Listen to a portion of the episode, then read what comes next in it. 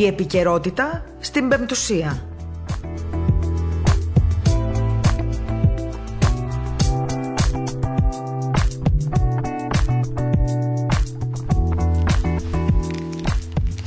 Καλησπέρα σας φίλοι ακροατές, είναι 3η 8 Δεκεμβρίου, λίγο μετά τις 2 το μεσημέρι, 2 και 3 λεπτά περίπου, αυτό λέει το ρολόι μας. Μία μέρα έτσι ιδιαίτερα σημαντική και αυτή, όπως όλες τις προηγούμενες. Θα έλεγα ότι πάντα έτσι, από την ημέρα που ξεκίνησε αυτή η κατάσταση με την πανδημία του κορονοϊού, όλες οι μέρες είναι εξίσου σημαντικές, διότι όλες οι μέρες φιλοξενούν δηλώσεις υπουργών, δηλώσεις επιστημόνων, επιδημιολόγων. Σήμερα τώρα ξεκινούν και τα εμβόλια στο Λονδίνο, σε λίγο καιρό θα τα φέρουν και εδώ. Δεν ξέρουμε ποιο θα είναι το αποτέλεσμά τους. Υπάρχουν οι αρνητές της μάσκας και οι αρνητές του εμβολίου. Υπάρχουν αυτοί που θέλουν να γίνουν τα εμβόλια για να τελειώσουν όλα σύντομα. Γενικότερα η κατάσταση είναι λίγο έτσι, θα έλεγα, confused. Και επειδή ξέρω ότι μας ακούει και ο κύριος Μπαμπινιώτης μερικές φορές, να πω καλύτερα ότι είναι λίγο, υπάρχει μια σύγχυση στο μυαλό μας, να μην το πούμε confused, το είπα έτσι λίγο πιο μεταμοντέρνα.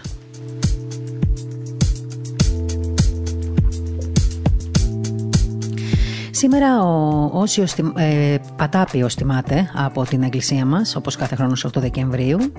Και να πούμε ότι το Ιερό Λείψανο του Αγίου βρίσκεται αδιάφθορο στην ομώνυμη μονή Λουθρακίου Κορινθίας.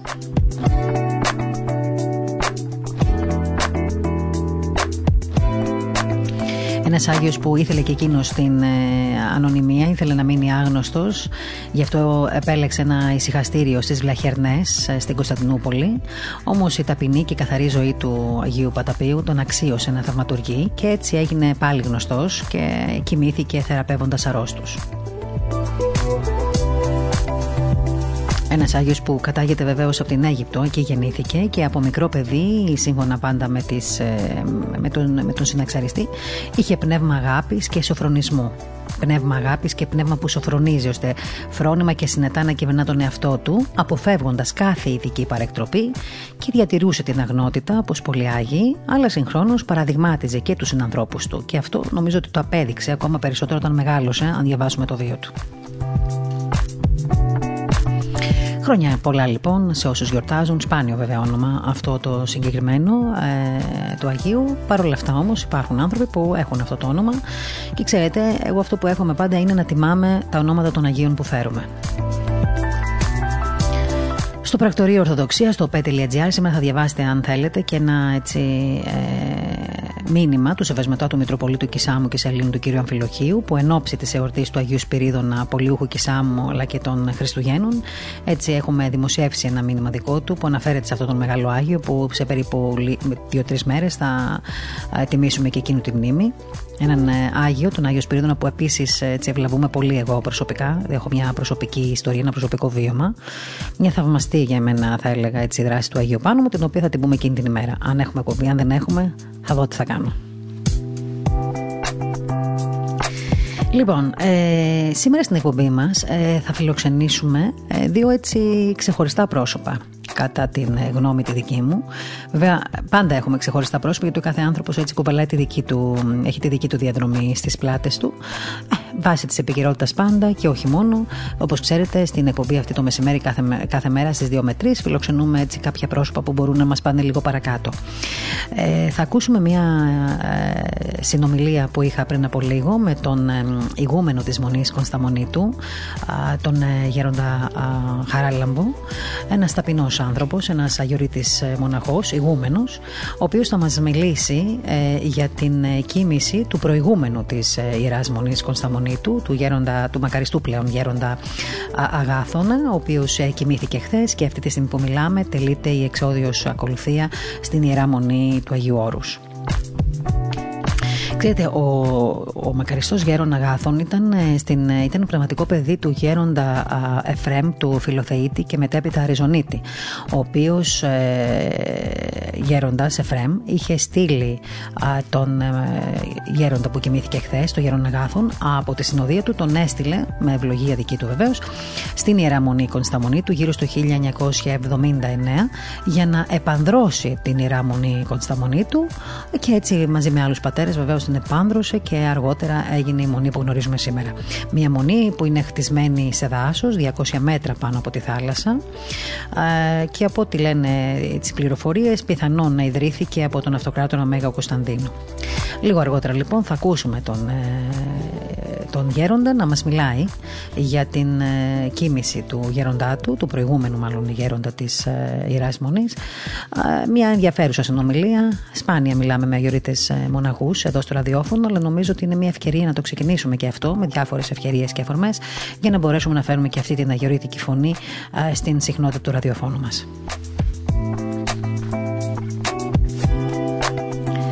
Και λίγο μετά θα ταξιδέψουμε μέχρι την Κεφαλονιά. Στην Κεφαλονιά θα συναντήσουμε τον σεβασμιότατο Μητροπολίτη Κεφαλληνίας, τον κύριο Δημήτριο, ο οποίος θα μας περιμένει εκεί γύρω στις 2:30, για να μιλήσουμε λίγο για την επικαιρότητα και για την μητροπολιτική του περιφέρεια εκεί, για τα θέματα που αφορούν την περιοχή εκείνη, για το πώς θα καταφέρουν και εκεί στο νησί της Κεφαλονιάς μετά από όλα αυτά που συμβαίνουν σε όλη την Ελλάδα. Όμως έτσι, πριν ξεκινήσουμε λίγο αυτό το ταξίδι των συνομιλιών, θέλω λίγο να σας πω ότι διαβάζοντας σήμερα τα νέα, βλέπω και το λέω και το τονίζω ότι έχουμε δύο βασικές δηλώσεις, κατά τη γνώμη τη δική μου, από πλευράς υπουργών. Η μία αφορά την δήλωση του κυβερνητικού εκπροσώπου, του κ. Πέτσα, ο οποίος σε συνέντευξη που έδωσε νωρίτερα αναφέρθηκε σε τηλεοπτικό σταθμό, νομίζω στον Αντένα πρέπει να ήταν, στον Γιώργο τον Παπαδάκη, τον συνάδελφο, όταν ερωτήθηκε για το τι θα γίνει τελικά με τις εκκλησίες. Εδώ να βάλω μία παρένθεση και να σας θυμίσω ότι περιμένουμε μία επικοινωνία ανάμεσα στον Έλληνα Πρωθυπουργό και τον Αρχιεπίσκοπο, κ. Ιερώνυμο, να μιλήσουν για το θέμα των εκκλησιών. Ωστόσο, όμως, ο κύριος Πέτσας έτσι αναφέρθηκε λιγάκι σε αυτή την εκπομπή, λέγοντας ότι δεν μπορεί να ανοίγει το λιανεμπόριο και να είναι κλειστές οι εκκλησίες. Τώρα το κατάλαβε ο κύριος Πέτσας αυτό. Δεν είναι κακό, καλό αργά παρά ποτέ, να τα λέμε αυτά και να βρίσκουμε έναν τρόπο, τέλος πάντων, να μπορούμε όλοι να είμαστε έτσι να βρισκόμαστε σε μια ισορροπία. Και διάβασα επίσης και τις βολές κατά της Άγκυρας, αλλά και των μη κυβερνητικών οργανώσεων εκ μέρους του κ. Νότι Μηταράκη, του Υπουργού Μεταναστευτικής Πολιτικής, Μετανάστευσης και Ασύλου να το πω καλύτερα, ο οποίος ουσιαστικά τώρα, μάλλον κατάλαβε και εκείνος, φαντάζομαι θα το ξέρει, απλά δεν είναι εύκολο να τα πεις όταν είσαι υπουργός μιας κυβέρνησης, ότι η Τουρκία και οι μη κυβερνητικές οργανώσεις ουσιαστικά διευκολύνουν τις αφήξεις των Σομαλών στη Λέσβο. Αυτό τώρα βέβαια συμβαίνει κάποια χρόνια πριν, από την προηγούμενη κυβέρνηση, μην βλέπετε που δεν τα παραδέχεται η κυβέρνηση, αλλά όσοι τουλάχιστον συνάδελφοι μεταξύ των οποίων είμαι και εγώ έχουμε ταξιδέψει μέχρι τη Λέσβο και όχι τώρα μετά τα γεγονότα, από την αρχή που ξεκινούσε το μεταναστευτικό κύμα, θα καταλαβαίναμε ότι σε αυτό το νησί για ένα πολύ μεγάλο διάστημα, μέχρι και πρόσφατα, τώρα όχι τόσο πολύ, κουμάντο έκαναν οι μη κυβερνητικές οργανώσεις, κυρίως οι μη κυβερνητικές οργανώσεις, οι οποίες μάλιστα οι περισσότερες από αυτές είχαν έτσι προσδιορισμό και αφετηρία οργανισμούς που βρίσκονταν στην Τουρκία και άλλους οργανισμούς εκτός Ελλάδος, δηλαδή με άλλα συμφέροντα. Αυτές λοιπόν οι μη κυβερνητικές οργανώσεις ήταν αυτές που διοικούσαν ουσιαστικά το νησί. Κάλλιο αργά παραποτέ που το είπε ο κ. Μηταράκης, αλλά όμως μπορώ να πω ότι είναι αργά για το ότι έχει συμβεί πλέον στη Λέσβο, διότι αυτή τη στιγμή, όπως ξέρουμε όλοι, ασχέτως αν δεν βλέπουμε πια εικόνες από την Μυτιλήνη και από τα νησιά του Βορείου Αιγαίου, έχουν βουλιάξει τα νησιά από μετανάστες. Δεν έχω κάτι με τους μετανάστες, μην κατηγορηθώ. Το αντίθετο μάλιστα. Απλά πρέπει να λέμε και τις αλήθειες. Η αλήθεια λοιπόν είναι ότι η Λέσβος έχει ουσιαστικά καταπατηθεί από μετανάστες που έχουν έρθει από διάφορες χώρες και κυρίως από χώρες της Αφρικής. Δεν είναι μόνο άνθρωποι που έφυγαν από τις χώρες τους γιατί υπήρξε πόλεμος και έπρεπε να σώσουν τις ζωές τους, αλλά είναι και άνθρωποι όπως είναι οι Σομαλοί, οι οποίοι μπήκαν στις βάρκες μέσω άλλων χωρών και έφτασαν στην Μυτιλήνη για διαφόρους λόγους, που είναι ένα θέμα για συζήτηση τώρα. Δεν είναι ένα θέμα να το αναλύσουμε σε 5 λεπτά, αλλά σίγουρα είναι ένα θέμα που αφορά την στρατηγική πολιτική άλλων χωρών εναντίον της Ελλάδας.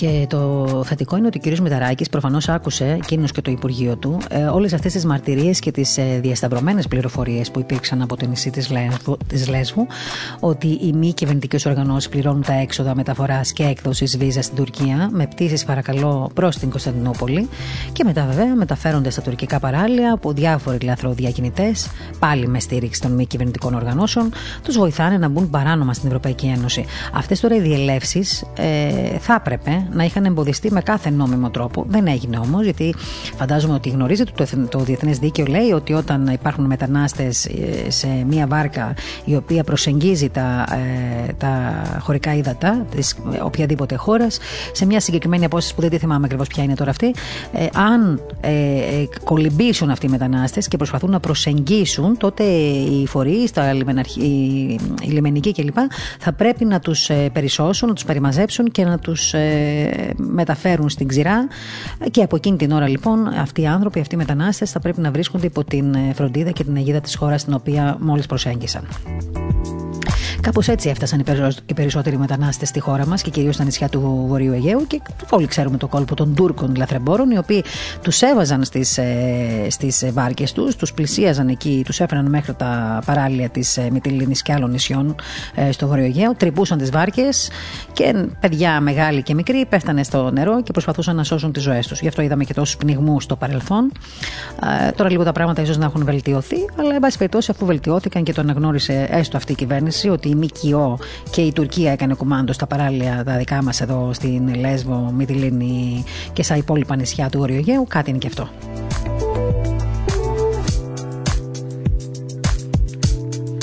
Να δούμε τι θα πούν για την Τουρκία τώρα και στη Σύνοδο Κορυφής, η οποία ξεκινάει ως ο Νούπο.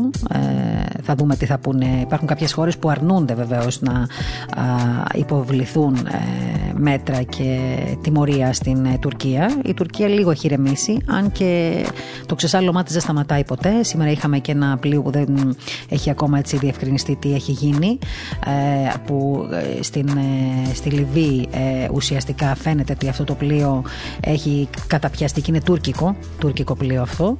Θα δούμε μήπως έχουμε καμιά περιπέτεια και από εκεί. Όπως γενικά την Τουρκία την έχουν λίγο στην μπούκα διάφορες χώρες.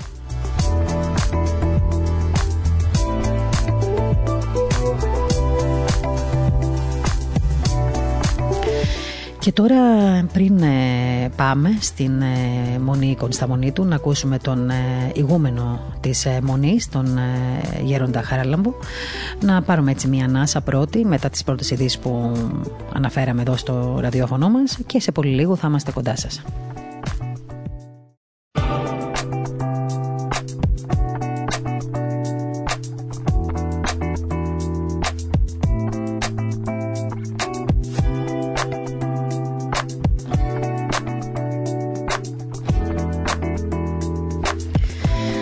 Εκοιμήθη λοιπόν ο προηγούμενος Ιεράς Μονής Κωνσταμονίτου, ο Γέροντας Αγάθων, χτες, 7 Δεκεμβρίου του 2020.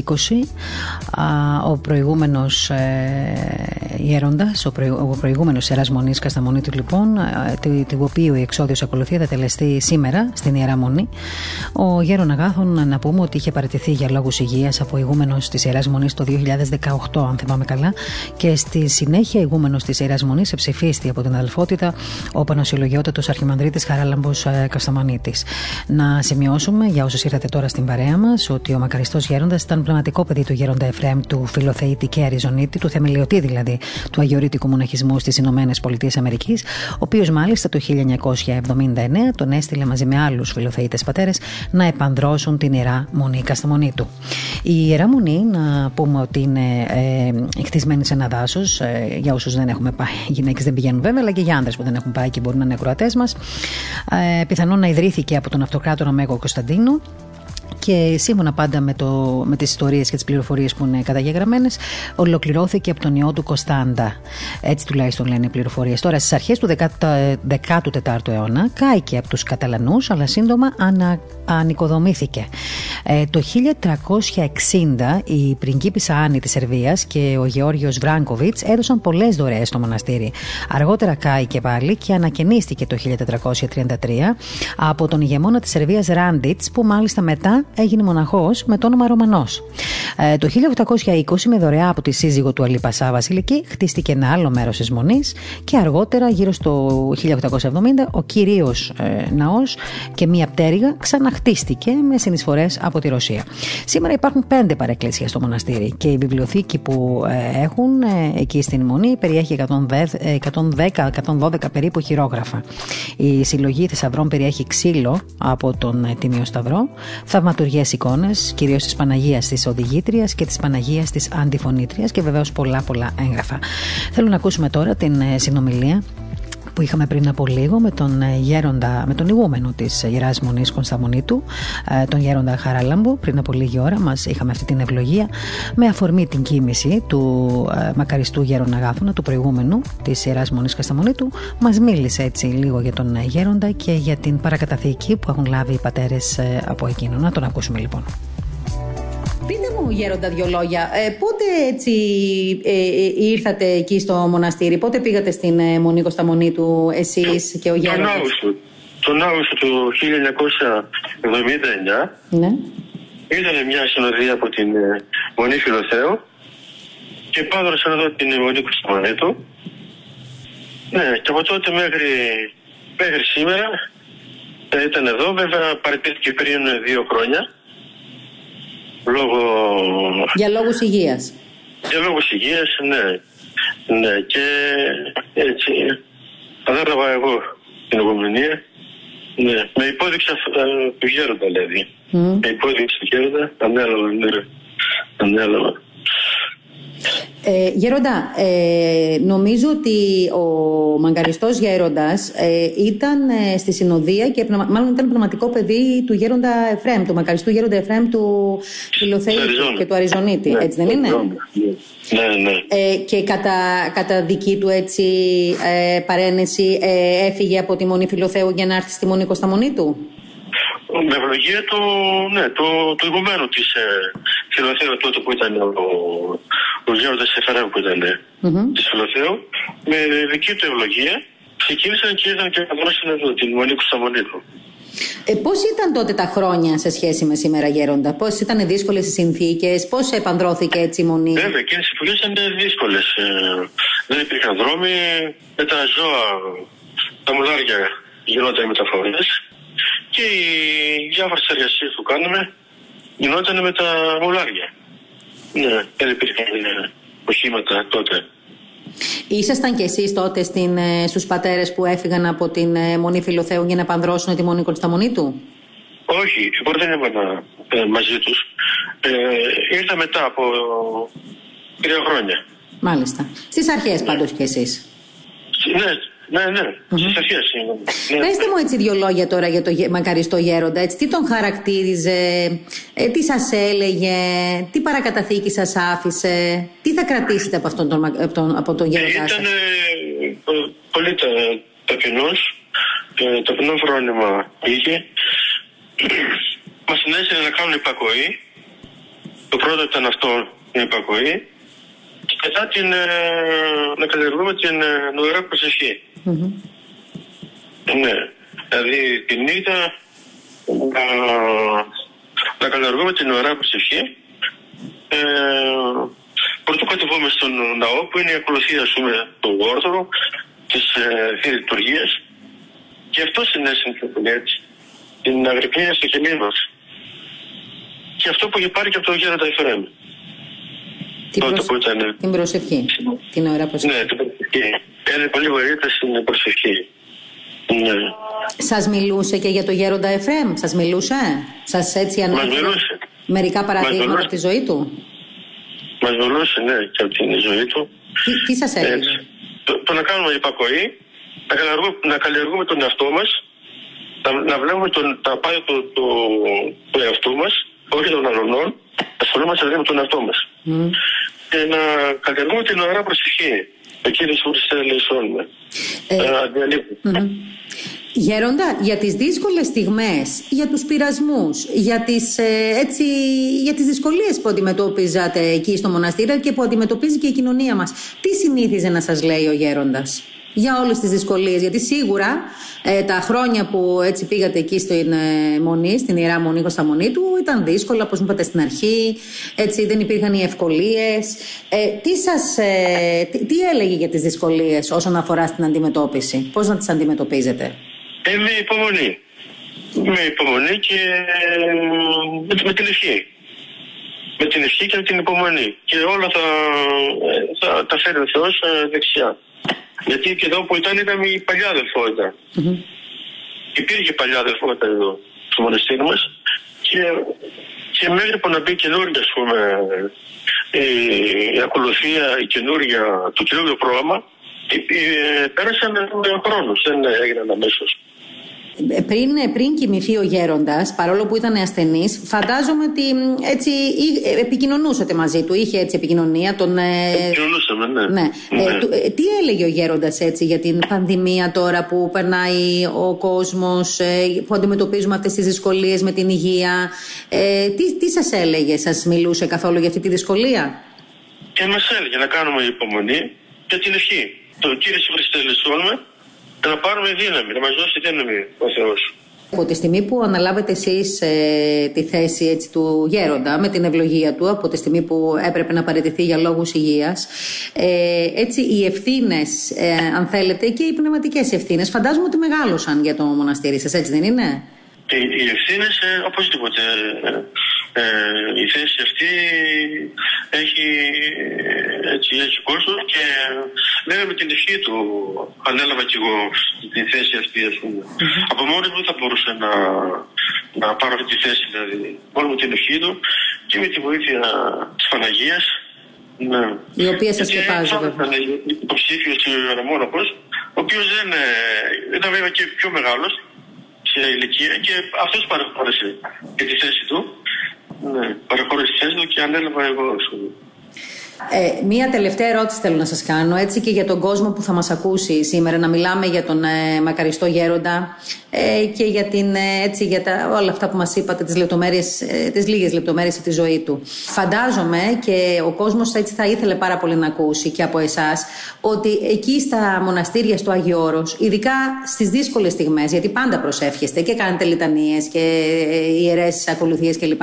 Αλλά ειδικά αυτές τις δύσκολες μέρες που περνάει ο κόσμος, έτσι όλοι μας, δηλαδή παγκοσμίως περνάμε δυσκολίες, ότι οι προσευχές σας έχουν ενταθεί, έτσι δεν είναι, για την υπερυγεία του κόσμου? Έτσι, όχι μόνο για τον εαυτό μας, αλλά και για τον κόσμο ευχόμεθα και παρακαλούμε την Παναγία μας, τον Κύριό μας, να μας βοηθήσει, να μας ελεήσουν. Και φαντάζομαι ότι στη διαδρομή σας εκεί, για να τελειώσουμε, να μην σας κουράζω άλλο, έχετε ζήσει πολλά θαύματα όλα αυτά τα χρόνια εκεί στο Άγιο Όρος, κατά τη διάρκεια έτσι, της ζωής σας και των δυσκολιών που έχετε αντιμετωπίσει. Η Παναγία μας έχει βοηθήσει επανειλημμένα και στην υγεία μας και στο μοναστήρι μας και από αυτό έτσι αντλούμε δύναμη. Με τη βοήθεια της Παναγίας έτσι, προχωράμε. Και σε αυτές τις μέρες δηλαδή, περνάμε τις δύσκολες. Και κλείνοντας να δώσετε μια ευχή στον κόσμο. Ο μακαριστός γέροντας έφυγε από κοντά σας, αλλά η ευχή έτσι που θα δίνετε κι εσείς σήμερα στον κόσμο, μέσα σε αυτή τη δυσκολία που περνάμε, ποια θα είναι, γέροντά μου, ποια ευχή θα δώσετε στον κόσμο? Να τίνουμε τις προσευχές και να παρακαλούμε τους Αγίους αυτούς, όπως είχαμε στον γέροντα, τον Άγιο Ιωσήφ, τον Σπυρίδωνα, τον Εφρέμ της Αριζόνας, γέροντα το δικό μας, με τις ευχές τους να μπορέσουμε να ξεπεράσουμε τις δυσκολίες που περνάμε με αυτό μόνο. Αυτό. Σας ευχαριστούμε πάρα πολύ, γέροντα. Να έχουμε την ευχή του μακαριστού γέροντα και εσείς να έχετε δύναμη, να σας σκεπάζει η Παναγία, να προσεύχεστε για μας εδώ έξω. Αμήν. Την ευχή σας, γέροντά μου, την ευχή σας. Αμήν. Καλή δύναμη. Ήταν λοιπόν ο γέροντας Χαράλαμπος, ο ηγούμενος της Ιεράς Μονής Κωνσταμονίτου, ο οποίος μας μίλησε έτσι λίγο στο ραδιόφωνο. Είχαμε αυτή την ευλογία να τον φιλοξενήσουμε για πολύ λίγο,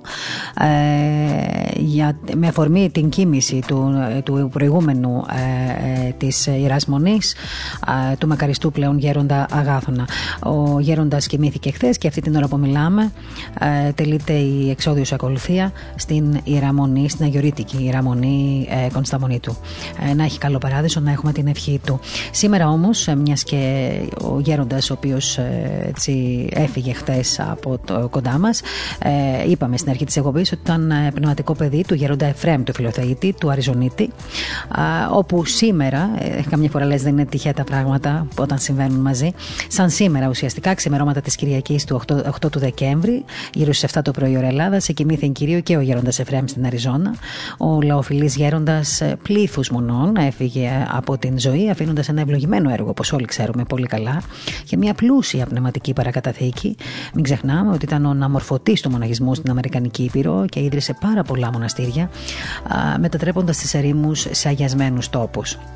Σήμερα στο Διεθνές Πρακτορείο Ορθοδοξία, opa.gr, και στην Πεμπτουσία θα δείτε πολύ ωραίες εικόνες και ωραία αφιερώματα, ευλογημένα αφιερώματα, εγώ έτσι θα τα έλεγα, για αυτόν τον γέροντα, με συγκλονιστικές μαρτυρίες πιστών, διότι ο γέροντας ήταν πνευματικός γόνος του συγχρόνου Οσίου Πατρός Ιωσήφ του Ησυχαστού, και είναι αξιοσημείωτο ότι εξεδίμησε 60 ακριβώς χρόνια μετά από την κοίμηση του γέροντα Ιωσήφ.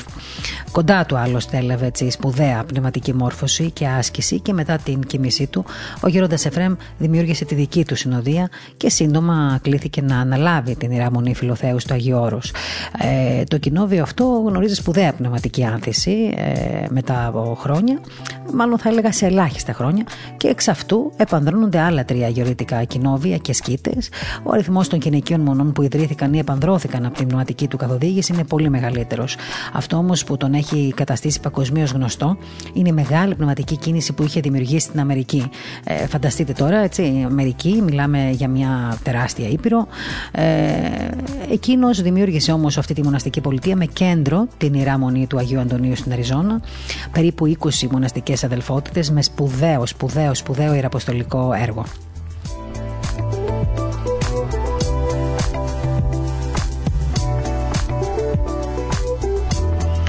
Να μπείτε λοιπόν, να δείτε αυτά τα αφιερώματα, να θυμηθείτε λιγάκι τον βίο αυτού του ανθρώπου που από το Άγιο Όρος έφτασε στην Αμερική και δημιούργησε όλη αυτή την όαση, τον παράδεισο θα έλεγα στη γη. Να τους μελετάμε και να τους διαβάζουμε τους βίους αυτών των Αγίων. Κάτι θα πάρουμε. Είναι παραδειγματικές οι ζωές τους και είναι παραδειγματικό μάλιστα και το πώς αντιμετώπιζαν όλες αυτές τις καταστάσεις, τις δύσκολες καταστάσεις, τους πειρασμούς.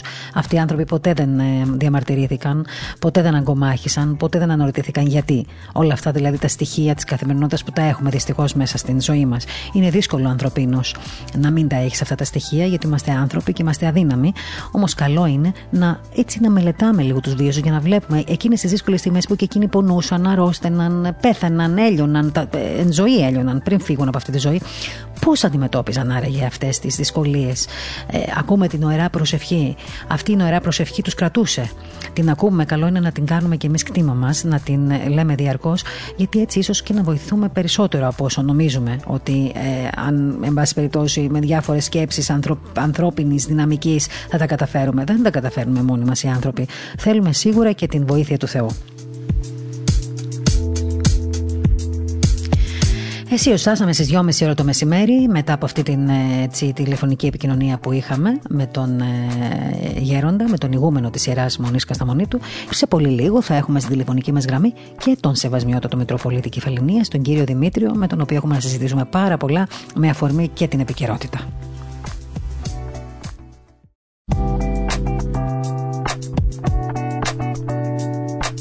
Και τώρα σιγά σιγά θα πάμε και μέχρι την Κεφαλονιά. Εκεί σας είπα από την αρχή ότι θα συνδεθούμε τηλεφωνικά με τον σεβασμιότατο Μητροπολίτη Κεφαλληνίας, τον κύριο Δημήτριο, ο οποίος ξέρω ότι βρίσκεται σε μια μικρή περιοδία, νομίζω στο Λιξούρι θα έχει φτάσει.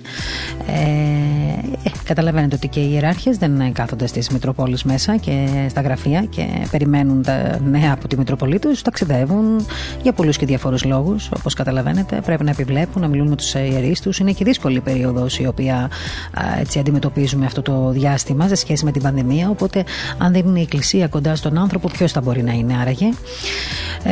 Ο Σεβασμήτωτος, λοιπόν, ο οποίος είναι στην τηλεφωνική μας γραμμή και θέλουμε να τον ευχαριστήσουμε θερμά, που ξέρω ότι έτσι ήταν λίγο δύσκολο το πρόγραμμα του σήμερα, αλλά δέχτηκε να συνομιλήσει μαζί μας. Σεβασμήτωτε, την ευχή σας. Ευχαριστούμε πολύ που είστε κοντά μας. Καλή σας μέρα του Κυρίου μας, να είστε καλά. Καλή δύναμη στο έργο σας. Ξέρετε, μου αρέσει πάρα πολύ η ενέργεια της φωνής σας, να ξέρετε. Έχετε ένα δυναμισμό και έτσι μας γεμίζει αισιοδοξία. Η αλήθεια είναι αυτή, αν μου επιτρέπετε να σας το πω. Όλοι πρέπει να είμαστε αισιόδοξοι, είμαστε χριστιανοί, είμαστε μέλη του σώματος του Κυρίου, όλοι πρέπει να είμαστε αισιόδοξοι. Έτσι, δεν χρειάζεται απεσιοδοξία και στενοχώρια και μελαγχολία στις ψυχές των ανθρώπων. Πέστε το αυτό, Σεβασμιότατε, διότι έχουμε πήξει από όλα τα μέσα μαζικής ενημέρωσης. Μας έχει καταπλακώσει το μαύρο πέπλο της θλίψης αυτό το διάστημα. Ναι, φαντάζομαι ότι όλος ο κόσμος που παρακολουθεί είτε από τηλεόραση είτε από ραδιόφωνο όλα όσα γίνονται, και αληθή είναι αυτά τα οποία δημοσιεύονται, φέρνουν θλίψη, για να μην πούμε και κατάθλιψη, στις ψυχές των ανθρώπων και στη ζωή τους. Όμως δεν πρέπει ο χριστιανός να καταβάλλεται, θα πρέπει να έχουμε το κουράγιο μας, αλλά ταυτόχρονα θα πρέπει να λαμβάνουμε τα μέτρα μας για να μην φτάνουμε σε τέτοια διέξοδα. Ο Χριστός, ο Κύριος, έχει δώσει λογική σε όλους μας και θα πρέπει να ενεργούμε με βάση τη λογική μας. Μεγάλη κουβέντα. Αυτή που λέτε τώρα είναι μεγάλη κουβέντα. Δεν αντιβαίνει στην πίστη, και ο Απόστολος Παύλος λέει ότι η λατρεία μας, παρόλο που είναι μυστήριο, παρόλο που ο Θεός θυσιάζεται εις άφεσιν αμαρτιών και εις ζωήν αιώνιον, παρόλο που τίθεται εις βρόσιν και πόσιν απάντων των μελών της Εκκλησίας, είναι μυστήριον, ακατάληπτον. Εν τούτης όμως ο Απόστολος Παύλος λέει η λογική ημών λατρεία. Συνεπώς ο Θεός δίδει λογική, δίδει φώτιση, και αυτό δεν αντιβαίνει στην πίστη. Γι' αυτό και πρέπει τις ημέρες αυτές και από το στόμα ημών των κληρικών θα πρέπει να ακούγεται ο λόγος αυτός προς τα μέλη της Εκκλησίας μας, και να πειθαρχούν τα μέλη της Εκκλησίας μας και στη φωνή της Εκκλησίας μας, να μην κάνουν τα αντίθετα, αλλά και στις παροτρύνσεις και τις οδηγίες των ειδικών, ιατρών, λοιμοξιολόγων και όλων των υπευθύνων για τη δημόσια υγεία, ούτως ώστε να υπάρχει συνεργασία μεταξύ μας, και λαμβάνοντας πρόληψη των μέτρων, νομίζω μειώνουμε τις πιθανότητες κινδύνου και για τα πρόσωπα που είναι ηλικιωμένα ή και νέοι, διότι δεν υπάρχει και τώρα πλέον στη δεύτερη τούτη φάση του κορονοϊού, δεν υπάρχει και πρόβλημα ηλικίας. Άπαντες είναι το ίδιο ευάλωτοι. Να στηρίξουμε λοιπόν ο ένας τον άλλον, για να μπορέσουμε να προχωρήσουμε. Βεβαίως, να προχωρήσουμε και ως κοινωνία και ως Εκκλησία. Σεβασμιότατε, από την πρώτη στιγμή που ξεκίνησε έτσι αυτή η πανδημία και υπήρχε αυτός ο πανικός αρχικά, από την πρώτη φορά που υπήρξαν τα μέτρα, δεν μιλάω μόνο για τη δεύτερη φάση. Εκεί στη Μητρόπολη σας, εσείς πώς καταφέρατε και έτσι αντιμετωπίσατε αυτή την πανδημία και αυτόν τον εγκλισμό, έχοντας πάντα στο μυαλό μας σίγουρα ότι και σε εσάς οι πιστοί, ο πιστός λαός, σίγουρα θα σας άκουγε, θα σας συμβουλευόταν. Πώς την αντιμετωπίσατε? Είχατε δυνατότητα έτσι? Ναι. Και στην πρώτη φάση και στη δεύτερη φάση εμείς ως τοπική εκκλησία τηρούμε τα μέτρα. Μάλιστα.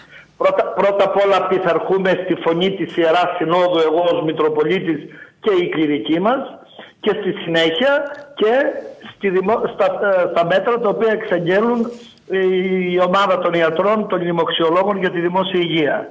Και εκτός αυτού ενημερώσαμε και ενημερώνουμε τα μέλη της Εκκλησίας διαρκώς, και επίσης όλοι οι φορείς, γιατί ως νησί που είμαστε εύκολοι στις συναντήσεις, οι τοπικές αρχές συνεργαζόμεθα και συνεπικουρεί ο ένας τον άλλον, ούτως ώστε να πορευόμεθα ως ενιαίο σώμα, ως ενιαία τοπική κοινωνία.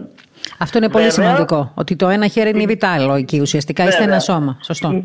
Στην πρώτη φάση πάρα πολλοί χριστιανοί μας δυσανασχέτησαν στην περίοδο της Μεγάλης Εβδομάδος, αλλά παρακαλέσαμε και μιλήσαμε στο τοπικό ραδιόφωνο τότε, και θα έλεγα στο σύνολο η τοπική μας κοινωνία έδειξε κατανόηση.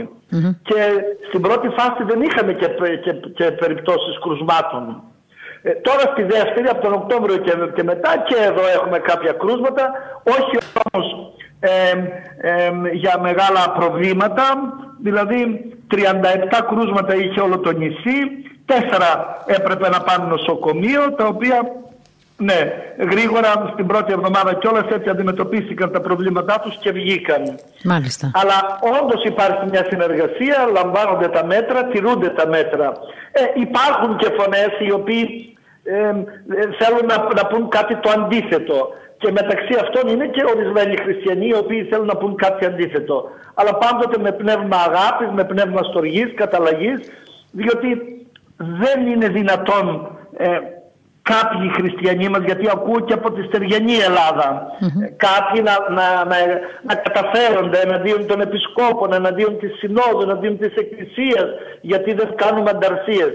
Δεν ζούμε στην εποχή μας. Απέναντί μας δεν έχουμε έναν ορατό εχθρό που κινδυνεύει η πίστη μας. Είναι ένας αόρατος εχθρός που κινδυνεύουν οι ζωές των ανθρώπων ανεξαρτήτως. Η πίστη δεν κινδυνεύει από αυτό. Θα κάνουμε όλοι μας την υπομονή μας. Γι' αυτό και δεν χρειάζεται να επιδεικνύουμε ούτε ζηλωτισμούς, κατά τη γνώμη μου, ούτε έτσι υπερβάλλουσες καταστάσεις. Κανείς δεν είναι πάνω από τον Χριστό. Και χρειάζεται και μια ισορροπία γενικότερα και μια σοβαρή αντιμετώπιση. Όποιος δρά, όποιος θέλει να δρά αποκομμένα από την Εκκλησία, πρέπει να συνειδητοποιεί ότι βγάλει τον εαυτό του εκτός Εκκλησίας. Μάλιστα. Πάντοτε να έχουμε το ωραίο αυτό παράδειγμα από την ασκητική ζωή της Εκκλησίας μας, έτσι, όπου οι παλιοί αβάδες έλεγαν ο Χριστός είπε ως τη θέλει ο πίσω μου έλθει. Το ίδιο λέει και η Εκκλησία το σώμα. Ούτε πιο μπροστά από τον Χριστό μπορούμε να πάμε, ούτε ακριβώς δίπλα του, πίσω του. Τη σύχνεση αυτού. Η Εκκλησία προσπαθεί. Και να κατανοήσουμε και κάτι άλλο. Εμείς οι εκκλησιαστικοί ανεξαρτήτους βαθμού πάντοτε ομιλούμε και λέμε στους χριστιανούς μας για τη σωτηρία της ψυχής τους. Και έτσι πρέπει να είναι. Ναι, αλλά και το σώμα δεν υπολείπεται σε ιερότητα και αγιότητα. Μόνο για την σωτηρία της ψυχής πρέπει να λέμε, βεβαίως.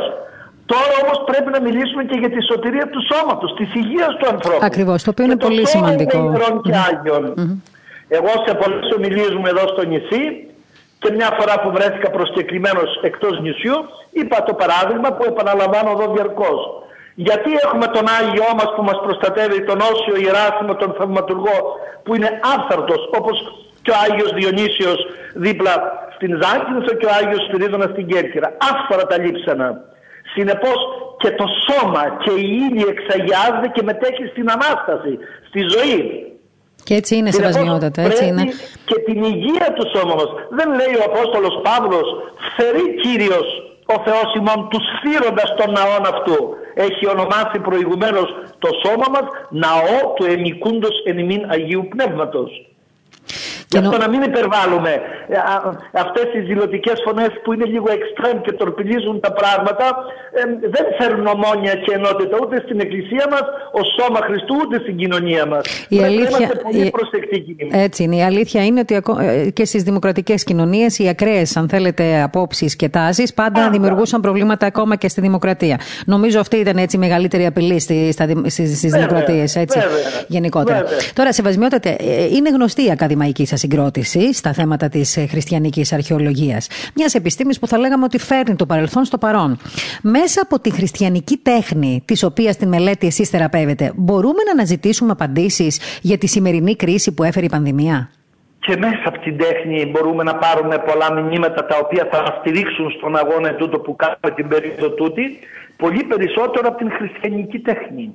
Δεν έχουμε να αντλήσουμε από τα μαρτύρια των Αγίων μας ή από την οσιακή βιωτή, ασκητών και ασκητριών μας.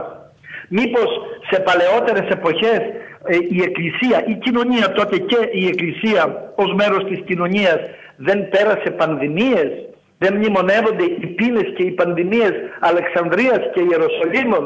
Ο Άγιος Ιωάννης, ο Αρχιεπίσκοπος Αλεξανδρίας, ο Ελεήμων δεν αντιμετώπισε τέτοιου είδους προβλήματα και προσπάθησε και στήριξε τα μέλη της Εκκλησίας. Διαρκώς μπορούμε να αντλήσουμε μηνύματα μέσα από την τέχνη. Εννοώ την εικονογραφία, διότι η εικονογραφία της Εκκλησίας μας είναι λειτουργική τέχνη και πρέπει να ακολουθεί όσα η Εκκλησία λέγει. Δεν είναι κοσμική τέχνη και δεν πρέπει ποτέ να κάνουμε κοσμική τέχνη την εικονογραφία της Εκκλησίας μας. Ούτε καν θρησκευτική τέχνη, όπως είναι της Δύσεως επί παραδείγματι. Άλλο αυτό. Εμείς η χριστιανική τέχνη είναι λειτουργική τέχνη. Κοσμούμε τους ναούς μας γιατί είναι τα βιβλία των αγραμμάτων. Σήμερα, δόξα τω Θεώ, είμαστε στην πλειοψηφία όλοι εγγράμματοι. Συγγνώμη, ακούγομαι. Βεβαίως, πάντα απλά. Δεν σας διακόπτω για να σας αφήσω. Ναι, γιατί καμιά φορά μιλώ από κινητό τηλέφωνο και είναι παλαιό. Μην ανησυχείτε, σεβασμιότατε. Απλά δεν θέλω να σας διακόπτω. Δεν θέλω να σας διακόπτω πολύ. Να μου λέτε κάθε τόσο ναι. Εντάξει, σεβασμιότατε. Εντάξει, σύμφωνα. Λέγω ότι είναι λειτουργική τέχνη.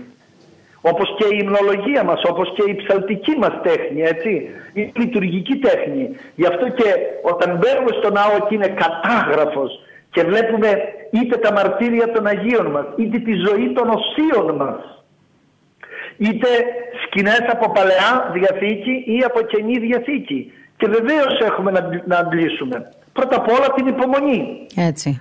Το πιο σημαντικό απ' όλα, ειδικά για την εποχή μας. Βέβαια, και να το υπογραμμίσω αυτό, η σωστή και υγιειά πίστης δεν έχει να φοβηθεί κάτι, ούτε επιδεικνύει τάσεις προς τα άκρα. Η υγιειά πίστης είναι πάντοτε υγιειά. Ξέρουμε ότι λατρεύουμε Κυρίο το Θεό ημών και ξέρουμε να υπομένουμε και κακουχίες και πανδημίες και συκοφαντίες και προβλήματα που προκύπτουν είτε απευθείας από τον αντικείμενο του ανθρώπου, των ηρών, των διάβολων, είτε και από άλλους συνανθρώπους μας όταν αυτή είναι μακρά από τη χάρη του Θεού. Συνεπώς, η λειτουργική τέχνη της Εκκλησίας μας μας διδάσκει. Και βλέπετε ότι μέσα στο ναό όλα λειτουργούν. Και ένα μεγάλο μέρος της τέχνης, αν δεν κάνω λάθος, είναι αφιερωμένος στα θαύματα του Χριστού, της Θεομήτωρος και των Αγίων. Βέβαια. Αυτές οι απεικονίσεις των θαυμάτων, σεβασμιότατε, μπορούν να μιλήσουν στον σύγχρονο άνθρωπο. Νομίζω ναι.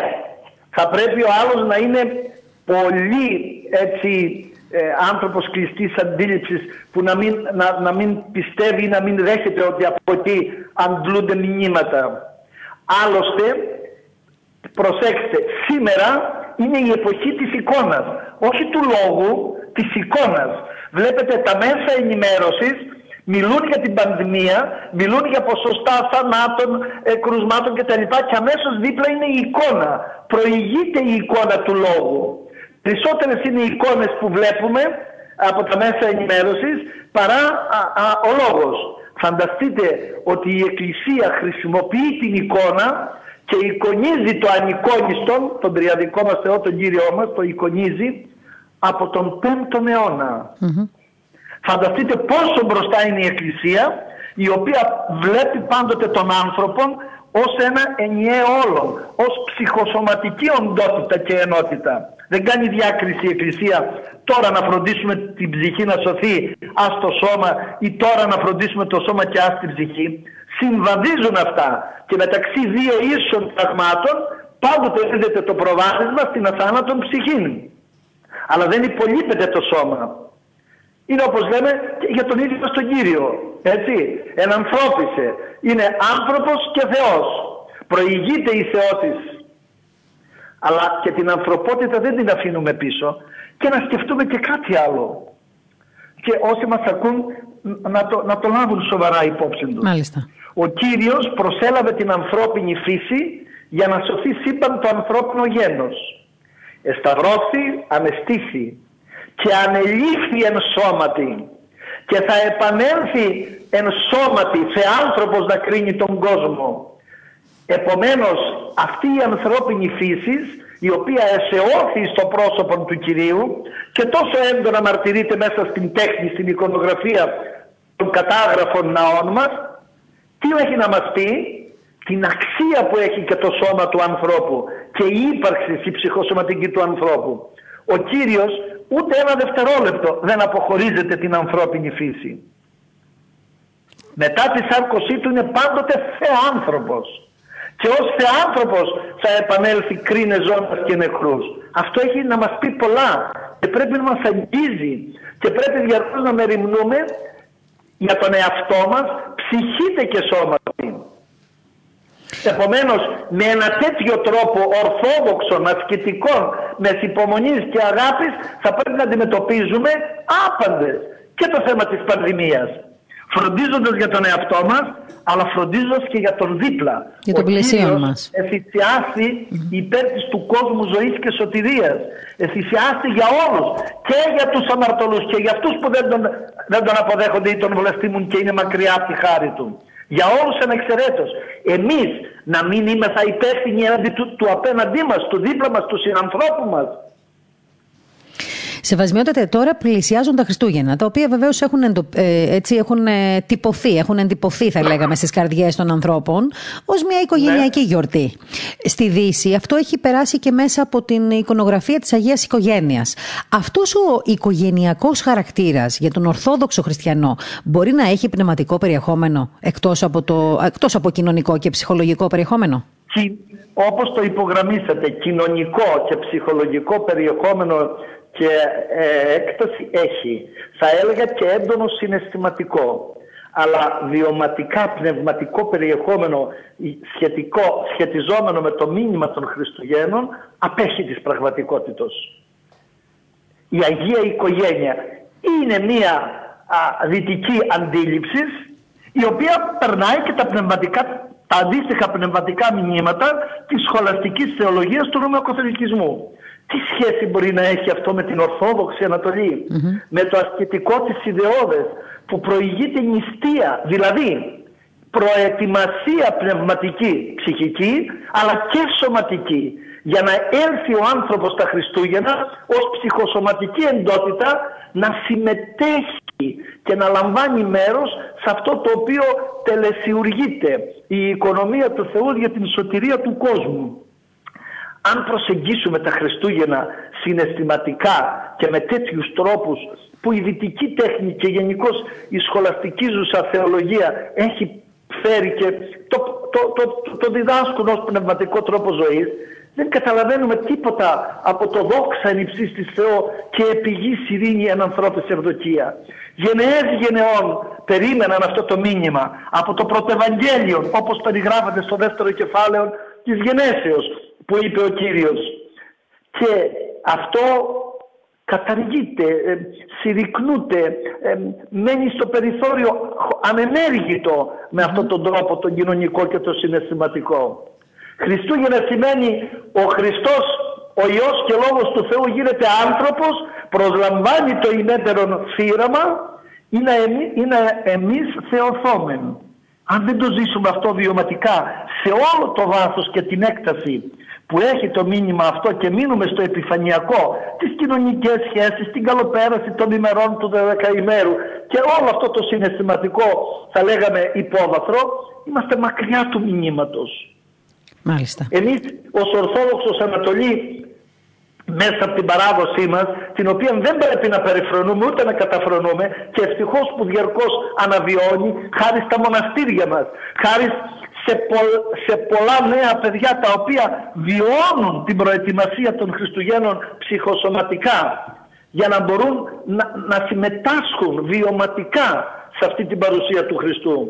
Γι' αυτό και ο μακαριστός πατήρ Γεώργιος Φλωρόφσκης έγραφε, και το βρίσκουμε και στους νεότερους θεολόγους, «Εως ότου ο άνθρωπος κατανοήσει τι σημαίνει ο Υιός και Λόγος του Θεού, ευδοκία Πατρός και συνεργία Αγίου Πνεύματος σαρκούται ή να σωθεί το ανθρώπινο γένος», έρχονται και θα επανέρχονται τα Χριστούγεννα για να μας θυμίζουν τι, ότι «ετέχθη ημίν σωτήρ», ότι ήταν οι βοσκοί μετά το μήνυμα του Αγγέλου, «ετέχθη ημίν σωτήρ».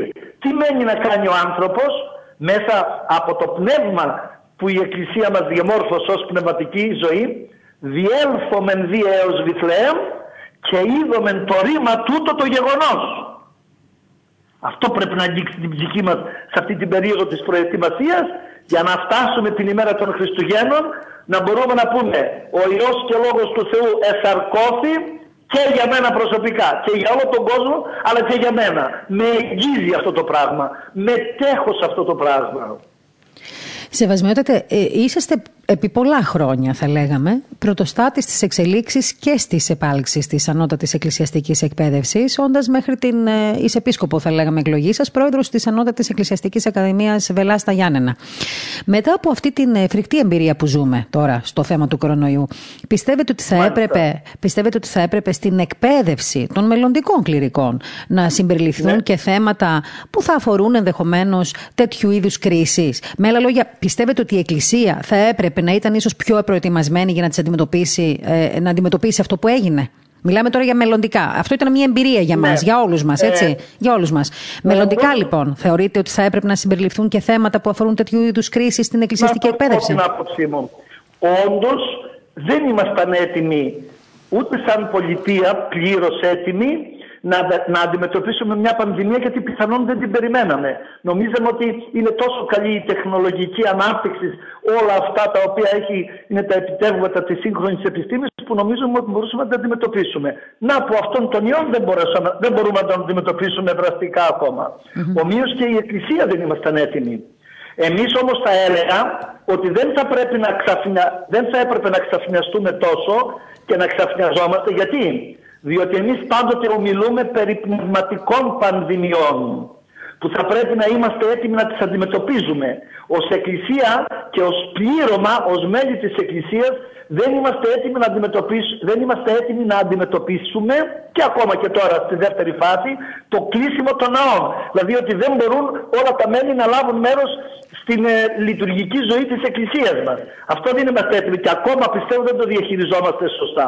Ωστόσο, πάντως μιλήσατε τώρα για μια πνευματική πανδημία που, να σας πω την αλήθεια, πρώτη φορά έτσι ακούω αυτή την τόσο πετυχημένη έκφραση. Καθώς, διότι εάν δεν περνούσαμε, τα πράγματα πηγαίνουν αναλογικά. Όταν ξέσπασε η κρίση που πρωτοεκδηλώθηκε στην Ελλάδα και μετά συμπαρέστηκε και τα άλλα μεσογειακά κράτη και όλη η Ευρώπη περνάει η οικονομική κρίση, αμέσως, ευτυχώς, εντοπίσαμε ότι φτάσαμε εκεί, διότι ήδη περνούσαμε μία πνευματική κρίση, της οποίας τα αποτελέσματα τα πρώτα που έκαναν μπαμ και χτύπησαν το κουδούνι του κινδύνου ήταν τα πρακτικά, τα υλικά. Τα πνευματικά αποτελέσματα που τα βιώναμε δεν τους δίναμε σημασία. Αν δεν υπήρχε κρίση ηθική, θεσμών και αξιών, θα είχαμε φτάσει σε οικονομική κρίση? Όχι, θα τα είχαμε όλα διαχειριστεί με τον καλύτερο δυνατό τρόπο. Ομοίως και τώρα είναι μια πανδημία. Είναι αδιαμφισβήτητο γεγονός αυτό, διότι είναι παγκόσμιο.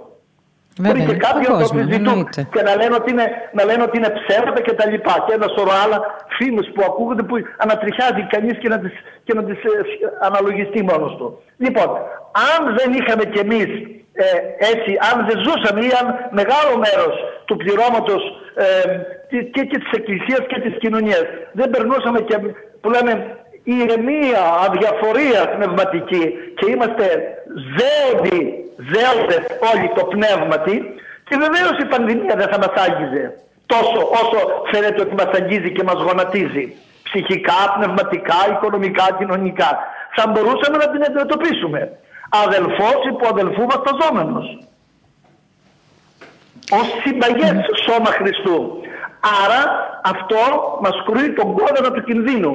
Είμαστε όντως χριστιανοί, έχουμε αλληλεγγύη μεταξύ μας, έχουμε πίστη όντως αληθινή, όχι πίστη συναισθηματική. Δεν πήγα να κοινωνήσω τρεις φορές το μήνα που πήγαινα, γιατί και έχω 5 μήνες ακοινώνητος. Αυτά είναι συναισθηματισμοί. Ας με συγχωρήσουν όσοι με ακούν. Πραγματικά πράγματα, αληθινά πράγματα. Θα τα είχαμε ξεπεράσει πολύ πιο εύκολα ή θα τα περνούσαμε με λιγότερο επώδυνο τρόπο και λιγότερη γκρίνια και μιζέρια. Μάλιστα. Είναι μια θέση, έτσι, είναι μια ματιά συγκεκριμένη αυτή που έχετε προς τα γεγονότα, η αλήθεια είναι, και μια ξεχωριστή, θα έλεγα, έτσι, με μια ξεχωριστή σημασία. Τα βλέπετε δηλαδή από μια άλλη οπτική γωνία. Επιτρέψτε μου, δεν ξέρω το χρόνο σας. Όχι, σας ακούμε. Βεβαίως. Γογγίζουν πολλοί κληρικοί μας και αδελφοί μας και ναι, τα μέτρα μας πλήττουν ή να είμαστε είναι κλειστοί, δεν μπορούμε να πάμε να προσευχηθούμε. Δηλαδή πλύνουν οι ναοί, όχι τη ευθύνη της Εκκλησίας, της πρωτοβουλίας της Εκκλησίας, αλλά η Εκκλησία συνεργούσα και πολύ καλά κάνει και βοηθώντας το κοινωνικό σύνολο, τον ιατρικό κόσμο, όλα αυτά βοηθούμε. Ναι. Υπάρχουν όμως και περιπτώσεις που η Εκκλησία, ένα γεγονός το θα αναφέρω μόνο, έκλεισε τους ναούς της, η οικία πρωτοβουλία και βουλήση, για άλλους σκοπούς. Θα ενθυμίσω την περίοδο του 1800, δεν θυμάμαι τώρα να μην κάνω λάθος και πω κάτι που δεν είναι αληθές, τώρα το 1892, 93, 83, εκείνη τη δεκαετία, όταν η Οθωμανική κυβέρνηση πίεζε το οικουμενικό μας πατριαρχείο, τη μητέρα Εκκλησία, καταγράψτε τα προνόμια κάτε με σκοπό να καταστρατηγήσει. Και η Εκκλησία της Κωνσταντινούπολης, η μητέρα Εκκλησία, Οθωμανικών κάτω τότε και στην Ήπειρο και στη Θεσσαλία, κήρυξε την Εκκλησία εν διωγμό και έκλεισε τους ναούς. Ούτε λειτουργίες, ούτε νηστήρια και οι κηδείες γινόταν επί του τάφου, εξ όσων έχω διαβάσει. Υπάρχει και ένα ωραίο μυθιστόρημα του Χριστοβασίλη, που έγραφε στη Δημοτική, στην Ήπειρο, λογοτέχνης της περίοδου εκείνης, που έγραψε για τα περίφημα εκείνα Χριστούγεννα, που το δεκαήμερο. Και τελικά υπεχώρησε τότε το Σουλτανικό κράτος και μετά το Πατριαρχείο άνοιξε τις εκκλησίες. Το να κλείσω το ναό και να πω δεν λειτουργώ, υπάρχουν πάρα πολλές αφορμές που η Εκκλησία μπορεί να χειριστεί όταν φτάσουν τα πράγματα στα άκρα. Συνεπώς να έχουμε καλή αντίληψη, καλό λογισμό. Να παραμένουμε όλοι ενωμένοι και πειθαρχημένοι στη φωνή της Ιεράς Συνόδου, στη φωνή της Εκκλησίας δηλαδή, του σώματος του Κυρίου μας, άρα του Κυρίου μας. Και εν υπομονή να ξεπεράσουμε αυτή την περίοδο της δυσκολίας, βοηθώντας ο ένας τον άλλον και όλοι μαζί. Μάλιστα, αυτό είναι και ένα μήνυμα από την πλευρά σας, έτσι πολύ αισιόδοξο, και καλά κάνετε και το λέτε, να μας ακούνε οι ακροατές μας, γιατί πάντα από όλες τις συζητήσεις μας πρέπει έτσι να με συγχωρήσουν οι ακροατές μας, αλλά δεν ξέρω αν όλοι καλύπτονται ή αν όλοι έτσι παίρνουν. Κοιτάξτε να δείτε, ο κάθε άνθρωπος, είναι καλό να ακούγονται όλες οι εμπειρίες συμβιωματικές. Χωρίς υπομονή και χωρίς πειθαρχία στη φωνή της Εκκλησίας, και να μην ενσπείρουμε ζυζάνια ότι η Σύνοδος δεν αποφασίζει σωστά ή ότι η Σύνοδος ποδηγετείται και καθεζηγείται και όλα αυτά τα ανόητα, επιτρέψτε μου, που έχουν ακουστεί και έχουν γραφτεί. Όταν επιδεικνύουμε εμπιστοσύνη στην Εκκλησία μας, αυτή είναι η μητέρα μας. Αυτό είναι το σώμα μας, το σώμα στο οποίο συμμετέχουμε με κεφαλή τον Κύριο. Όλα θα πάνε κατ' ευλογίαν και ευδοκίαν Κυρίου. Όταν διαχωρίζουμε αυτούς και ενσπείρουμε ζυζάνια και δημιουργούμε προβλήματα, τότε έχουμε ευλογία Χριστού. Άραγε ανήκουμε ως μέλη υγιή και αληθινά στο σώμα του. Βέβαια, κοιτάξτε, η αλήθεια είναι ότι υπήρξε και μια ανακατοσούρα απόψεων και πολλές διαφορετικές απόψεις από διαφορετικές πλευρές. Και όσο να είναι, ξέρετε, καμιά φορά και η. Γι' αυτό και πρέπει να έχουμε υπομονή. Να υπομονή και μια ησυχία, ίσως μερικές φορές. Να μετράμε λίγο τα πράγματα πριν αρχίσουμε να μιλάμε. Αυτό είναι αλήθεια. Βέβαια, εδώ πρέπει να πούμε, για να μην τα ρίχνουμε και όλα σε όλους, ότι κι εγώ είμαι της άποψης δικής σας. Αλλά ξέρετε, επειδή υπήρξε και μια έτσι, θα λέγαμε, επικοινωνιακή στρατηγική όλο αυτό το διάστημα, που τα έβαλε πολύ με την Εκκλησία, τα έβαλε πολύ με τον πιστό λαό. Όλο αυτό δημιούργησε, αν θέλετε, και μια ένταση στην επικαιρότητα. Δημιούργησε όντως ένταση και δημιουργία ακόμα σε πολλούς. Και βρήκαν και πολλοί την ευκαιρία να τα βγάλουν να τα βάλουμε τις λειτουργίες, να τα βάλουμε τα ιερά μυστήρια με τη Θεία Κοινωνία. Καταρχήν έπρεπε άπαντες να διαχωρίσουμε άλλο η Θεία Κοινωνία και το ποτήριον της ζωής και άλλο η σύναξης που μας δημιουργεί το πρόβλημα της μεταδόσεως, αν κάποιος είναι φορέας του ιού αυτού του περίφημου. Μάλιστα. Άλλο το ένα, άλλο το άλλο.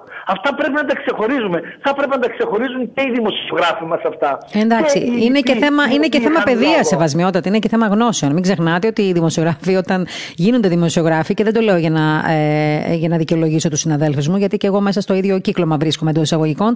Όμως και εγώ πολλές φορές έχω πει ότι αν δεν ξέρεις, είναι καλύτερα να μην μιλάς και να μην εκφράζεσαι. Δηλαδή, αν δεν έχεις ποτέ, δεν ξέρεις πώς να μιλήσεις για τα ιερά μυστήρια, είναι καλύτερα να αφήσεις κάποιον άλλο να μιλήσει που να ξέρει πώς να χειριστεί αυτά τα θέματα, διότι πολλές φορές δημιουργούμε και λανθασμένες εντυπώσεις και κλίμα και πολλές φορές μια πολεμική ανάμεσα στις πλευρές αυτές, η οποία δεν κάνει καλό σίγουρα στην κοινωνία μας, όχι μόνο στον πιστό λαό γενικότερα. Ακριβώς, η οποία, όπως είπατε, φέρνει εντάσεις, διχόνοιες και έλλειψη ομόνοιας και συνεργασίας του ευρύτερου κοινωνικού συνόλου. Έτσι είναι. Σεβασμιότατε, επιμένετε μία Μητρόπολη, η οποία χαρακτηρίζεται εδώ και αιώνες από το πρόσωπο ενός μεγάλου Αγίου Ασκητού, του Οσίου Γερασίμου, αλλά θα έλεγα και ενός άλλου, ίσως αγνώστους στους πολλούς, του Αγίου Ιωακίμ του Παπουλάκη, του Βατοπεδινού, καταγόμενο από την Ιθάκη. Θα θέλαμε σας παρακαλώ την εμπειρία σας από την παρουσία των Αγίων. Οι Άγιοι αυτοί μπορούν να μιλήσουν στο τόσο πιεσμένο σήμερα και πώς μπορούν? Πώς δεν μπορούν. Καταρχήν, όλο το νησί της Κεφαλονιάς και όχι μόνον ζει και αναπνέει με το όνομα του Αγίου. Τώρα, όσοι με ακούν και δεν είναι κεφαλίνες που δεν μπορούν να το καταλάβουν αυτό, μην το παρεξηγήσουν ότι υπερβάλλω. Όλοι οι Κεφαλονίτες, με τη μικρή ή μεγάλη πίστη που διαθέτει ο καθένας μας, μέσα σε όλους και εγώ,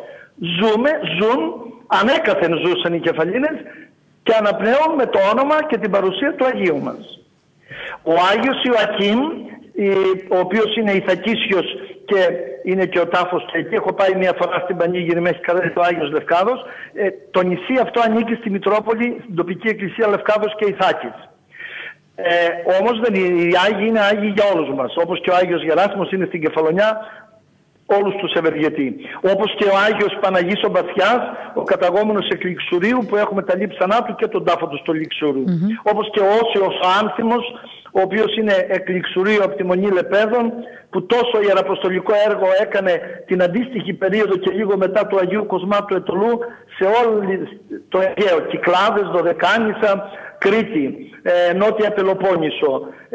Οι Άγιοι μας είναι αυτοί οι οποίοι μας ενισχύουν στην καθημερινότητά μας, στον καθημερινό μας αγώνα, πιστοποιώντας μας την αιώνια ζωή, την Ανάσταση.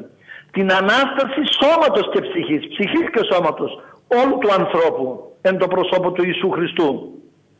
Σαφώς και οι Άγιοι μας μιλούν, σαφώς και τα ιερά μας λείψανα μιλούν στους ανθρώπους. Σαφώς και η όλη πνευματική ζωή και η σχέση που έχουμε με τους Αγίους μας ενθαρρύνει, τονώνει, πιστοποιεί, επικυρώνει το μήνυμα της αρκώσεως του Κυρίου που θα γιορτάσουμε σε λίγες μέρες, αλλά και της Αναστάσεως συνάμα. Θα σας πω ένα χαρακτηριστικό θαύμα από της τελευταίας οκταετίας που έγινε στη Μονή του Οσίου Γερασίμου. Εκεί σε εσάς, στο μοναστήρι. Ναι, ναι. Δεν είχα έρθει εγώ ακόμα εδώ ως Μητροπολίτης. Λοιπόν, μία οικογένεια Γάλλων, έχουν Ρωμαιοκαθολικών, τώρα πόσο πιστοί ήταν οι άνθρωποι στην πίστη που είχαν διδαχτεί από την οικογένειά τους δεν ξέρω, ούτε ήμουν εδώ, ούτε τους έχω δει ποτέ κατά πρόσωπον. Ήρθαν στην Κεφαλονιά, επειδή η Κεφαλονιά πολύ διαφημίζεται για τις καθαρές της θάλασσες, για τα γαλανά και έτσι πολύχρωμα από στους διάφορους τύπους του μπλε νερά της, όντως είναι πεντακάθαρα η θάλασσά μας, ήρθαν για διακοπές και είχαν το παιδί τους τετραπληγικό, το οποίο ήταν άνω των 25 νομίζω. Όμως το έφεραν στο καροτσάκι, νίκησαν ένα ωραίο σπίτι με πισίνα, να το ξεκουράσουν, να το περιθάλψουν, να το βοηθήσουν. Και συζητήσεως γενομένης με την οικογένεια που νίκησε το σπίτι στην οικογένεια αυτή και με τους περιοίκους κεφαλίνες, θα πάμε στο μοναστήρι, είναι ο Άγιος ζωντανός. Ποιος είναι αυτός ο Άγιος? Εκ περιεργίας. Ήρθε και αυτή η κυρία μόνη της, όπως μου είπαν οι μοναχές, μόνη της στο μοναστήρι. Ήρθε εκεί πέρα και πέρασε, και όταν είδε ολόσωμο λείψον, λέει στην αρχή, μουμια λέει είναι αυτό. Όχι, τη διαβεβαίωσαν και της εξήγησαν στη γλώσσα της, είναι άφθαρτος, όπως μπήκε ο Άγιος βγήκε. Δεν είναι μουμια. Οπότε πάει και αυτή μπροστά στον Άγιο με την παρησία που έχει, λέει, εφόσον είσαι Άγιος ζωντανός, σε παρακαλώ, κάνε το παιδί μου καλά. Εμείς έχουμε μια ηλικία με τον άντρα μου. Όταν θα φύγουμε, θα πάει σε κάποιο ίδρυμα. Ποιος θα το περιθάλψει? Αφού είσαι Άγιος και είσαι ζωντανός και κάνεις τόσα θαύματα, κάνε και το παιδί μου, αξίζω δεν αξίζω. Μία εκ των μοναχών της έδωσε λάδι από το καντήλι του Αγίου που είχε ημέρα νύχτα μπροστά στη Λάρνακα και της λέει να σταυρώνεις το παιδί σου με το λάδι αυτό, να κάνεις προσευχή για το παιδί σου.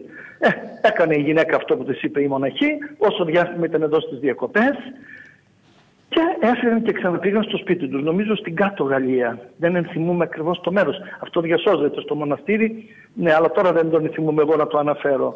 Και συνέχισε εκεί να προσεύχεται η γυναίκα. Και κάποια μέρα που ήταν το παιδί της σε τόσο δύσκολη θέση, από την υγεία, από τα προβλήματα υγείας, γονάτισε αυτή στο σπίτι της, από ό,τι είπε εκ των υστέρων, και προσευχήθηκε θερμότατα στο Θεό και λέει: Άγιε μου Γεράσιμε, εγώ ήρθα και σε είδα, σου ζήτησα. Αφού είσαι Άγιος, βοήθησε με και εμένα. Και εκείνο σταύρωσε το παιδί με το λάδι από το καντήλι του Αγίου που είχε στο μπουκαλάκι, και εκείνη τη νύχτα, το απόγευμα προς το βράδυ, το παιδί της έγινε καλά. Σηκώθηκε και περπάτησε στο ίδιο του το σπίτι που ήταν τόσα χρόνια τετραπληγικό και κατάκητο. Και γύρισαν τον ίδιο μήνα πίσω η κυρία αυτή με το παιδί της και αυτός σε έκανε καλά. Επερπατάς τώρα εκεί σήκε. Και ευαπτίστησαν και έγιναν και ορθόδοξοι. Αυτός ο Άγιος, αυτή την πίστη λέει θα ακολουθήσουμε. Κανείς, είναι ζωντανή η θρησκεία μας. Λίγο καθαρότητα καρδίας και κυρίως καλής προαιρέσεως να έχουμε. Να είμαστε δεκτικοί. Να είμαστε και δεκτικοί σε βασιλιότητα. Διότι αν είμαστε κλειστοί. Αν όλοι δεν μπορούμε να έχουμε την απαιτούμενη καθαρότητα καρδίας, τουλάχιστον να είμαστε δεκτικοί όπως είπατε. Να έχουμε καλή προαίρεση όπως λένε οι πατέρες. Καλό λογισμό. Να έχουμε καλή προαίρεση, να προσεγγίζουμε το μυστήριο με το απαιτούμενο σεβασμό και δέος και να προσπαθήσουμε να το αψηλαφίσουμε και να το βιώσουμε το κατά δύναμη. Και εκεί που νομίζουμε ότι δεν κάνουμε τίποτα, εκεί η χάρις του Θεού ή τα πάντα, ή τα ασθενή θεραπεύοντα και τα πάντα και τα ελείποντα αναπληρούσα, έρχεται και μας τονώνει και προχωρούμε. Και είναι φοβερό από την ιστορία αυτή που μας είπατε, που μας διηγηθήκατε τώρα μόλις, ότι αυτή η γυναίκα τι έκανε? Γονάτισε, δάκρυσε και παρακάλεσε για τον ελεήμον Κύριο να τη βοηθήσει και τον Άγιο. Δούλεψε η προαίρεση της, δούλεψε η συμμετοχή της σε αυτή την ένθερμη προσευχή. Δεν ήταν απλώς Άγια μου, όπως ίσως έλεγες τις πρώτες προσευχές. Δηλαδή, τόσο πολύ δε το παιδί της πόνεσε και συγκινήθηκε και λέει κάτι πρέπει να γίνει. Έβαλε και αυτή τα δυνατά της. Ναι. Έκανε που λέμε αγώνα μεγάλο εσωτερικό. Έβαλε και την ψυχή της που λέμε. Σε συνδυασμό βεβαίως έτσι, ακριβώς αυτό που είπατε, η ψυχή, η δυναμική της μάνας που, έτσι, για το παιδί της, για την αγάπη της για το παιδί της και τελικά, η πίστη της τελικά. Αυτή μπορεί να ήταν και πιο πιστή από άλλους. Έτσι, πιο πιστή από άλλους. Ο κάθε άνθρωπος για την ανάγκη του, για το πρόβλημά του, να προσεγγίζει το Θεό. Είναι δυνατόν να ζητήσεις, να προσεγγίσεις το Θεό και να μην λάβεις αντίδωρο, αντιδόρημα. Ας θυμηθούμε και μόνο το πρόβλημα της αιμορροούσης. Πολλοί προσέγγιζαν τον Χριστό, τον άγγιζαν, συνέφλιβε λέει ο όχλος τον Κύριο. Εκείνος όμως λέει από ένα άγγιγμα αντελήφθη ότι δύναμης εξήλθε εξ αυτού. Και έψαξε να βρει. Και ήρθε η γυναίκα και είπε εγώ αυτό και αυτό. Καταλαβαίνετε. Δεν είναι δυνατόν να προσεγγίσεις ή να ζητήσεις να προσεγγίσεις τον Κύριο με καλή προαίρεση, με αγνό λογισμό και να σε αφήσει ο Κύριος έτσι. Όποιος και είσαι, ό,τι και είσαι. Πόσο μάλλον εάν είμαστε μέσα σε μια τέτοια παράδοση 2000 ετών, πιστοποιημένοι, με Αγίους, με μάρτυρες, με οσίους, με καθημερινή παρουσία της χάριτος του ζώντου Κυρίου μας μέσα στη ζωή μας και στην κοινωνία μας. Σεβασμιότατε, και ολοκληρώνοντας έτσι αυτή την συνάντηση που είχαμε στο ραδιόφωνο της Πεμπτουσίας, θέλω να σας ρωτήσω κάτι. Συνηθίζουμε να λέμε και νομίζω το καταλαβαίνουμε όλοι μας πια ότι ό,τι και να μας συμβαίνει στη ζωή μας, είτε καλό είτε κακό, συνήθως από τα προβλήματα θα έλεγα, ότι πάντα παίρνουμε ένα μήνυμα στο τέλος, έτσι, όταν ολοκληρώνεται μια κατάσταση. Θεωρείτε ότι μετά από όλα αυτά που έχουμε περάσει αυτή τη στιγμή και με το θέμα της πανδημίας, που είναι η τελευταία, αν θέλετε, κρίση που αφορά την υγεία μας, εσείς είπατε βέβαια και πνευματική πανδημία, η οποία επίσης είναι πολύ σημαντική. σημαντική να τη σκεφτούμε και να αναλύσουμε ενώ στη συνέχεια. Όμως, μετά από όλα αυτά που έχουμε περάσει τώρα οι άνθρωποι, βλέπετε να το πήραμε τον μήνυμα των ημερών. Δηλαδή, ζήσαμε και ζούμε έναν πειρασμό. Κουβαλάμε ένα σταυρό αυτή τη στιγμή. Από αυτή τη δοκιμασία που έχουμε, που περνάμε τώρα όλοι μας, η ανθρωπότητα, οι χριστιανοί, οι Ορθόδοξοι ας πούμε, λάβανε το μήνυμα των ημερών, δηλαδή ακούσανε αυτό το καμπανάκι που χτύπησε, ίσως για προσευχή, ίσως για μετάνοια. Τι πιστεύετε εσείς? Εγώ πιστεύω ότι όχι μόνο εμείς οι Ορθόδοξοι, αλλά η παγκόσμια κοινότητα έχει πάρει το μήνυμά της. Και θα βγει περισσότερο ενωμένη. Και ήδη η συνεργασία των λαών, των κρατών μεταξύ μας, η αλληλοβοήθεια με τα όσα ακούγονται, γίνονται και όσα συμμετέχουμε, έφερε τους λαούς κοντά με μεγαλύτερη κατανόηση και συνεννόηση.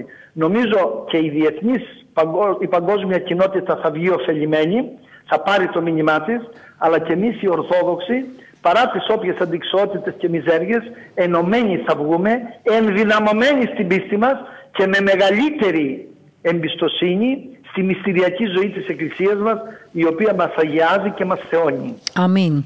Νομίζω ότι, σεβασμιότατε, έτσι αυτά που μας είπατε σήμερα και μας ταρακούνησαν και μας αφύπνισαν. Αυτός είναι άλλωστε και ο σκοπός αυτής της συζήτησης που κάνουμε σε καθημερινή βάση. Και θέλω να σας ευχαριστήσω πάρα πολύ από τα βάθη της καρδιάς μας που δεχτήκατε σήμερα μέσα στο πρόγραμμά σας να μας βάλετε και εμάς και να ακούσουμε το λόγο σας στον πνευματικό από τη ραδιοφωνική εκπομπή αυτή της Πεμπτουσίας. Θέλω να πιστεύω και ευχόμαστε να σας δούμε και σύντομα από κοντά, να τελειώσει αυτή η πανδημία και να τα καταφέρουμε, να βγούμε νικητές δηλαδή, με όλα τα μηνύματα και τα μαθήματα που μπορούμε να πάρουμε όλοι μας από εδώ. Νομίζω να σας ευχηθώ και καλά Χριστούγεννα, ίσως όμως και να τα ξαναπούμε. Εγώ να ευχηθώ σε εσάς και σε όλους όσους μας άκουσαν, καλά και ευλογημένα, αληθινά Χριστούγεννα με Χριστό της Εκκλησίας και όχι Χριστό των παιχνιδιών, τα λαμπιόνια και του εμπορίου. Αληθινά Χριστούγεννα σε όλους, στην καρδιά και στην οικογένεια και στις οικογένειες όλων, με το Χριστό της Εκκλησίας, τον Χριστό που σώζει και όχι τον Χριστό που χαϊδεύει και που θίγει το συναίσθημα και που μας βοηθάει να γιορτάσουμε και όταν περνάει η γιορτή δεν μένει κάτι στην ψυχή μας. Αληθινά Χριστούγεννα εύχομαι σε όλους, με το Χριστό, την κεφαλή της Εκκλησίας μας, τον Κύριο και Σωτήρας μας. Και εσάς να σας ευχηθώ καλή δύναμη και να ευχαριστήσουμε και να επενέσω κι εγώ ως επίσκοπος την εν γέννη προσπάθεια που κάνει η Πεμπτουσία και γενικά το μοναστήρι του Βατοπεδίου που δεν φίδεται κόπων και μόχθων, η αδελφότητα ολόκληρη, ο ηγούμενος, για να δίδει ευκαιρίες συμμετοχής σε τόσα πράγματα τα οποία η ειδική του δραστηριότητα με τη χάρη του Θεού επιτελεί. Να είστε καλά. Στην αδελφότητα και σε όλο το Άγιο Όρος, σε όλους τους πατέρες που νυχθημερών αγωνίζονται και προσεύχονται, καλά και ευλογημένα Χριστούγεννα. Σας ευχαριστώ πολύ. Καλή δύναμη στον αγώνα τους. Και σε όλη την οικουμένη και σε όλο το λαό μας και τα μέλη της Εκκλησίας μας. Καλά και ευλογημένα και αληθινά Χριστούγεννα με το Χριστό της Εκκλησίας, τον Σωτήρα του κόσμου. Αμήν. Να είστε καλά. Σας ευχαριστούμε πάρα πολύ για τις ευχές σας. Χαίρετε. Καλή συνέχεια. Χαίρετε. Καλή συνέχεια. Ήταν λοιπόν ο σεβασμιότατος Μητροπολίτης Κεφαλληνίας, ο κ. Δημήτριος, πολύ πλούσιος στο λόγο του. Έτσι, δεν έχει τύχει να συνομιλήσω μαζί του στο παρελθόν, η αλήθεια είναι.